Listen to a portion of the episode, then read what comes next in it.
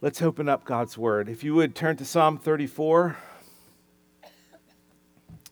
These past three weeks, Devin and I have been preaching through the book of Psalms. The, the Psalms are really, they're a sanctuary where, where God dwells, where we can go in times of trouble, where we can go in times of celebration, where we can go in times of uncertainty, and where we can go when we need to experience the nearness of God. They teach us, the Psalms teach us how to express emotions that are grounded in, in faith. They don't, they don't teach us to suppress our emotions, but simply they, the Psalms help us to discipline our emotions. And there's, there's much we can learn from David. When we read the Psalms, it, it might appear as though, you know, at times when you're reading the Psalms, David's feelings go from very negative to suddenly they're, they're very positive and, and in a brief moment. And it might seem, wow, that's, that's just strange how he does that. But you, but you have to understand that the Psalms are, are really a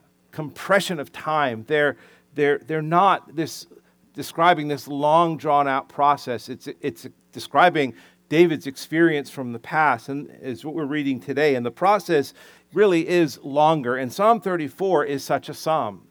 It is a psalm that David is recalling through one of the most difficult seasons of his life. It's a psalm that I think this morning is going to be an encouragement and a source of hope for everybody here. Um, you have expressed significant trust in the Lord over these past months as we've you know, been unable to meet in, in the school building and then coming here and our Sunday devotionals and our Zoom Bible studies on Wednesday night and our Zoom care group meetings and just the lack of fellowship we've been able to experience, you have expressed exceptional faith.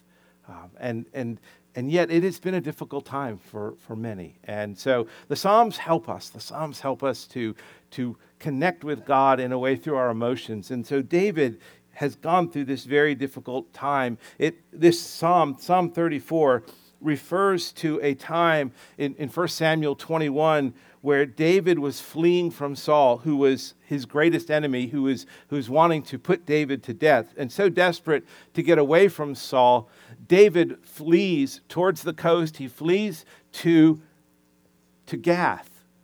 Now, if you remember Gath, Gath is where Goliath came from, this giant Philistine, the one who, who David put to death. David flees to Gath thinking he's going to find asylum. And on his way to Gath, he stops in, in the, the town of Nob and he sees this, he, he meets the, the priest there, Ahimelech, and he is he asked Ahimelech, listen, I had to basically leave on a moment's notice. I don't have any weapons. I don't have a sword or a spear. Do you have a sword or a spear? And Ahimelech says, well, yeah, I have one thing. I have Goliath's old sword.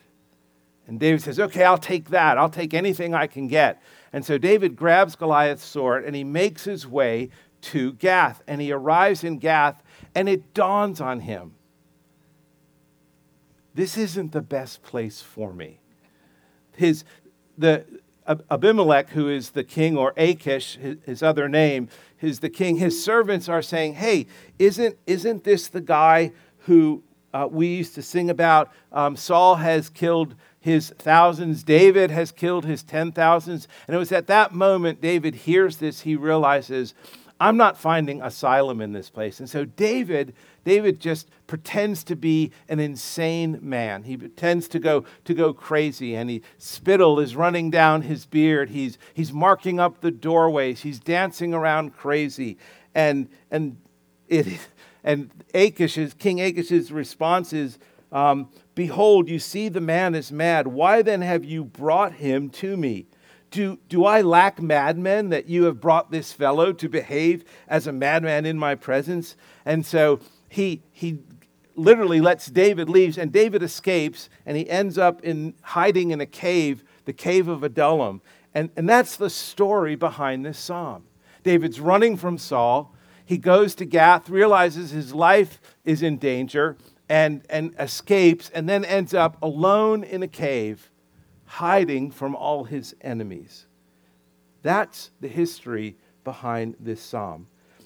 Read with me, beginning in verse 1. I will bless the Lord at all times. His praise shall continually be in my mouth. My soul makes its boast in the Lord. Let the humble hear and be glad. Oh, oh, magnify the Lord with me, and let us exalt his name together. I sought the Lord, and he answered me and delivered me from all my fears. Those who look to him are radiant, and their faces shall never be ashamed. This poor man cried, and the Lord heard him and saved him out of all his troubles. The angel of the Lord encamps around those who fear him and delivers them. Oh, taste and see that the Lord is good. Blessed is the man who takes refuge in him. Oh, fear the Lord, you his saints, for those who fear him have no lack. The young lions suffer want and hunger, but those who seek the Lord lack no good thing. Come, O children, listen to me. I will teach you the fear of the Lord. What man is there who desires life and loves many days that he may see good? Keep your tongue from evil and your lips from speaking deceit. Turn away from evil and do good. Seek peace and pursue it. The eyes of the Lord are toward the righteous, and his ears toward their cry.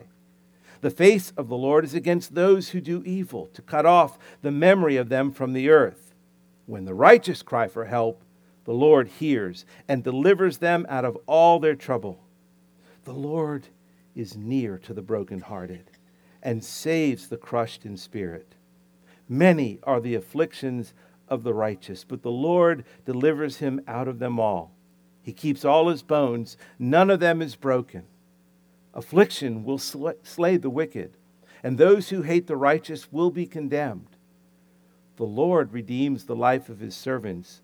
None of those who take refuge in him will be condemned. The grass withers, the flower fades but the word of the Lord abides forever. This is this psalm is David's response to the events that he has walked through. And it's a response where David sees far beyond his trial to the God who is present in his trials. Psalm 34 is not about David's experience, but about God's faithfulness to him in his experience.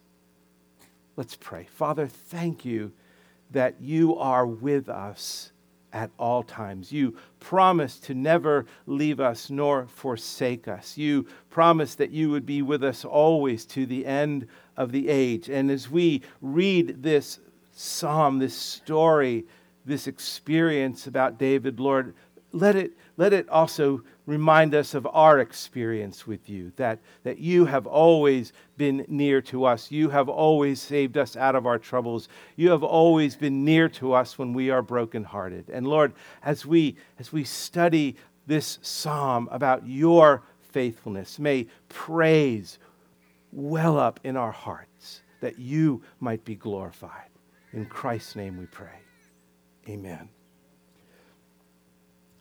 This is a testimony of God's goodness to, to David. The, and the key passage in this psalm, one of my just joyful passages, is 34 8, where David declares, Oh, taste and see that the Lord is good.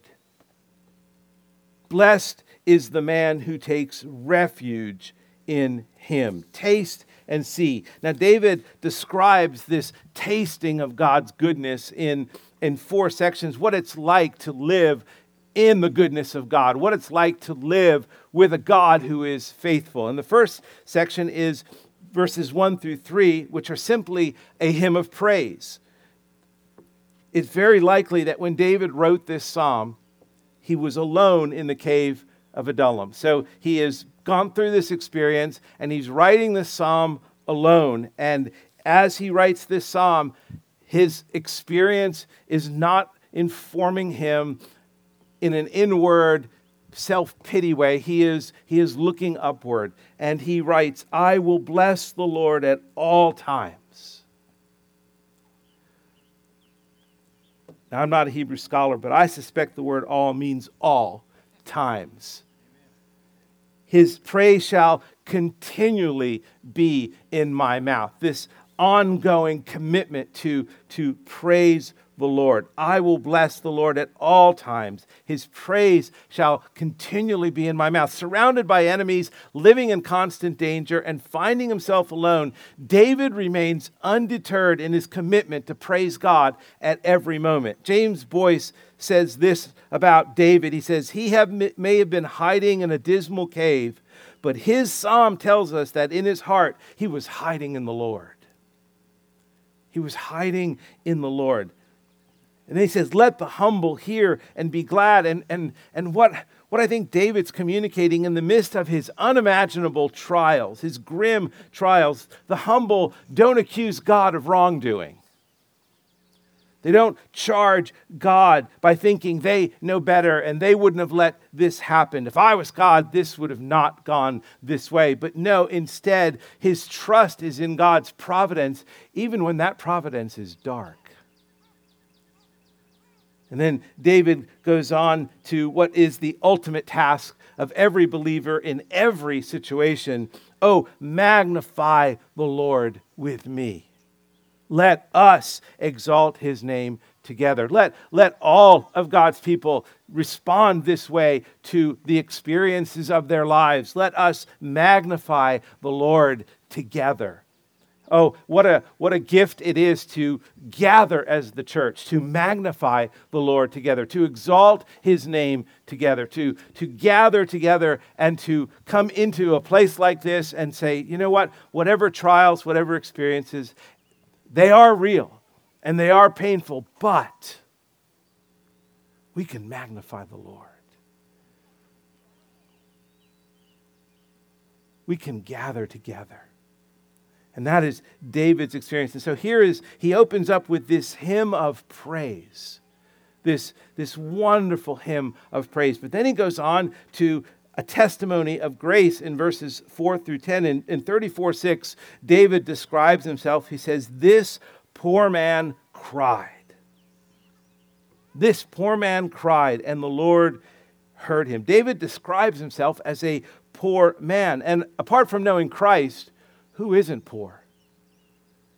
Who, who isn't poor? He describes himself this way because at this time in his life, David has lost everything. He has nothing left. With all his enemies around, he finds himself alone in a dismal cave. He finds himself you know, surrounded by enemies. He has no, no hope for his future as far as he can see. And yet, as he describes himself as this poor man, he says, This poor man cried, and the Lord heard him.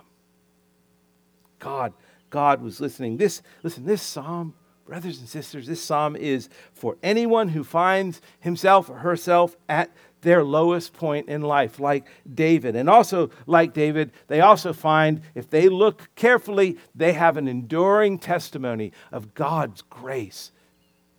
All all of you here who have put your faith and trust in Christ as your Savior, you have an enduring testimony of God's grace in your life. Alone in a dismal cave, or surrounded by enemies, or stricken with illness, whatever difficulty you face, you have an enduring testimony of God's grace, as David did. And that is because Christ is always near us, as David knows God is near him. His, his nearness brings light into darkness. His presence calms our fears, as it did David. His forgiveness, his forgiving grace removes our shame. His deliverance will come to pass for all who look to him. David writes, I sought the Lord, and he answered me and delivered me from all my fears. David, David sees far beyond into the future, knowing who God is. And he looks to God for deliverance. He looks to God and says, all should look to God, all should fear him, revere him, trusting that he will protect. This vivid testimony of God's grace in David's life, listen, it's our testimony in Christ.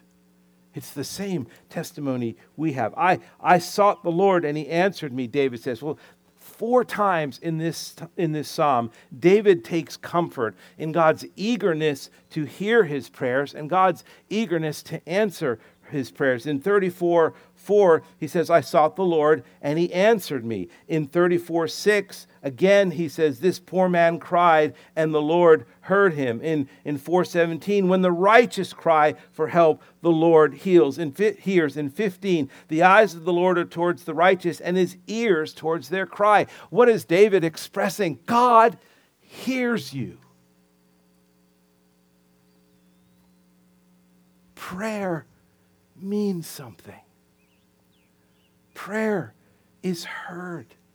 God is so faithful. I sought the Lord and he answered me. And yet, even as, as David is aware that the Lord hears his prayers, he knows that it does not mean that it will always change the difficulty of his trials. But he does know, ultimately, I sought the Lord, and he answered me and delivered me from all my fears. No fear of judgment, no fear of, of eternity, because the Lord has, has delivered him. And he de- he's delivered us in Christ. He will make his face shine upon us. Verse 5 Those who look to him are radiant, and their faces shall never be ashamed. What, what a gift it is to see a, brother or sister who is walking through a very difficult and painful season of suffering and trial, and yet yet you talk to them and, and their trust is in the Lord and you, you see this radiance upon their face. Who, that's God doing that. That is the Lord. That is the presence of God in their life. And, and that is what David is saying about himself. David is, when David's saying that those who look to God are, are radiant, he's thinking about himself and he is aware that God will deliver him. He is aware that God will save this poor man out of all his troubles. He is aware that God will protect him. Verse 7 The angel of the Lord encamps around those who fear him and delivers them. I mean, there's this, and there's this theme of fear, how, how we revere God. And it's not a fear of terror, of God's judgment and God's wrath, because David knows that is not what will happen to him, as we do because we are in Christ. But it is a, it is a reverence, it is a holy awe, it is a holy looking to God. And David says, the angel of, of the Lord. The angels of the Lord encamp around those who fear him and again delivers him saves him out of his trouble delivers. There's this wonderful david david looks to this. This is a, a cry an expression of faith because david is yet to be delivered. God has yet to deliver him from the hand of saul God has yet to deliver him out of this cave. And yet David, David can see who God is. And that this is a psalm about this is his testimony about God's faithfulness. All of these things that we read about here from verse 4 through verse 10 all that God does for David, all that God does for us, that's what it means to taste the Lord, to taste the goodness of God to find refuge in the Lord. That's what David is, is celebrating. And, and he's aware in verse, in verse 9, he says, Oh, fear the Lord, you saints, for, for those who fear him have no lack. God always provides. But then he goes on to say this, this unusual comment the young lions suffer want and hunger, but those who seek the Lord lack no good thing. And, and it really, it's, it's a wonderful description of it doesn't matter how strong you are, the lion, the king, you know, king of the beasts who, who seem to be the strongest, and yet, hey, they suffer want and hunger. But those, the poor man, the weak, who know the Lord, twice he says here, they will have no lack. They will lack no good thing. That's who God is. That's who God has been to us in Christ. In our weakness, in our, in our wickedness, in our sin, in our, in our desperation, in, in our poverty, God sent Christ. God sent his son to deliver us, that we would lack no good thing. And there is nothing that we lack in Christ. And then he moves on in, in verse 11. He goes, he goes on from this testimony of grace to a sermon for life. David, David begins to teach us. He, this, this sermon reads like a chapter in Proverbs, short bursts of eternal truths to help direct our hearts towards the Lord. The, the theme of Proverbs 1 through 9 is the fear of the Lord, and we've seen that through this passage. Not, and, and so here, David this doesn't describe our emotions or our attitude towards the Lord, but he also describes the actions we take as believers. And that's where this sermon begins in verse 11 Come, O children, listen to me. I will teach you the fear of the Lord. What is there? What man is there who desires life and loves many good days that he may see good? Keep your tongue from evil and your lips from speaking deceit. Turn away from evil and do good. Seek peace and pursue it. So David's David's simplicity in his sermon is listen to the Lord for he's speaking to you through his word. The desire that you have in your heart, the desire for good, um, God is the one who brings that good to you. How you speak matters because it reveals what's in your heart. And turn away from evil, do good, seek peace, and pursue it. So David just simply he reduces down to, hey, all these things about the goodness of God, all these things about know, knowing the fear of God, they, they get reduced down in, in David's simple sermon. These are the actions we take as believers. This is, this is how we live. And then David finishes with a wonderful summary of the promises of God.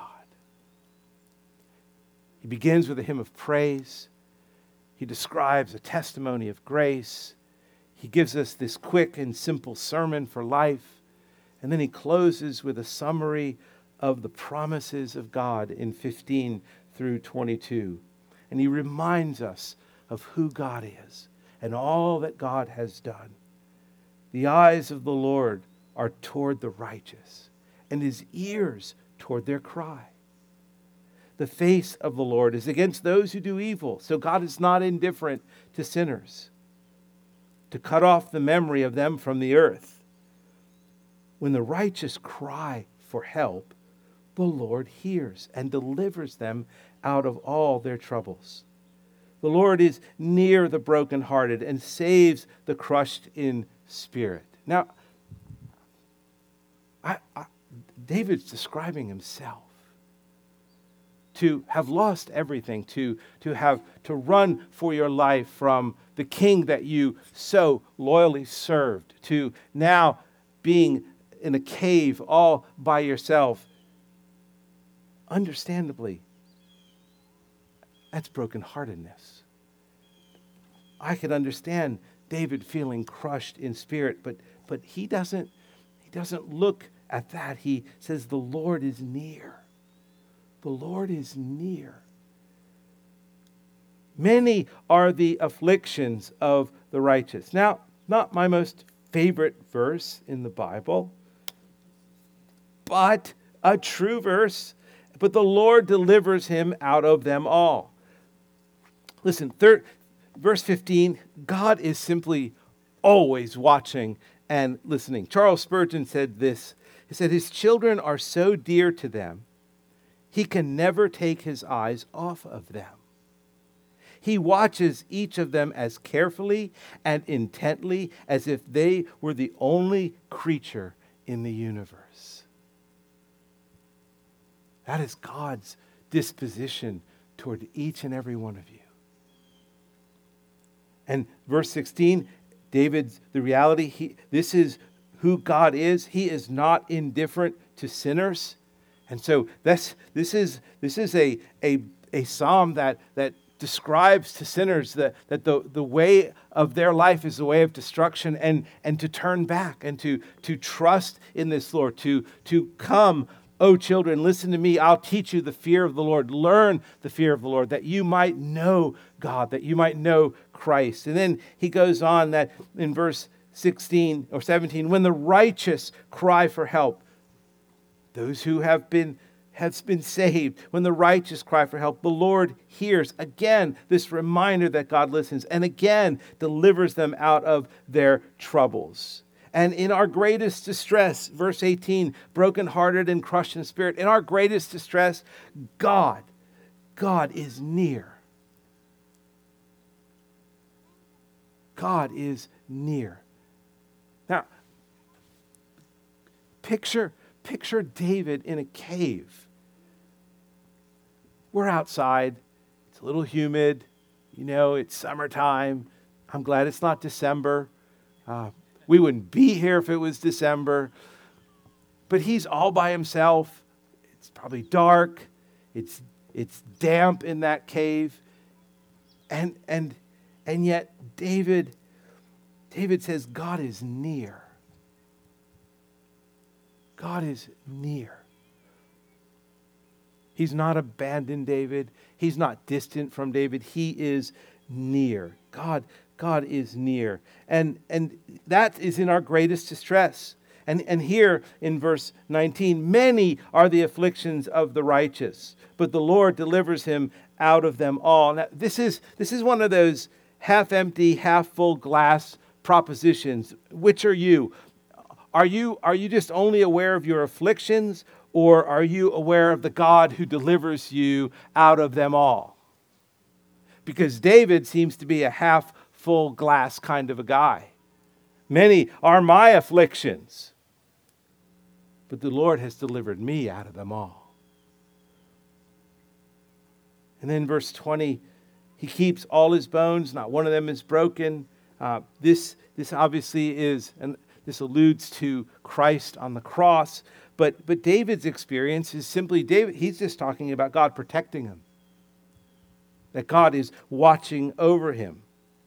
And then in, in 21 and 22, David concludes, he says, Affliction will slay the wicked. Now, we just read that many are the afflictions of the righteous, but God delivers them out of us out of them all. Whereas those who are wicked, their affliction will slay them.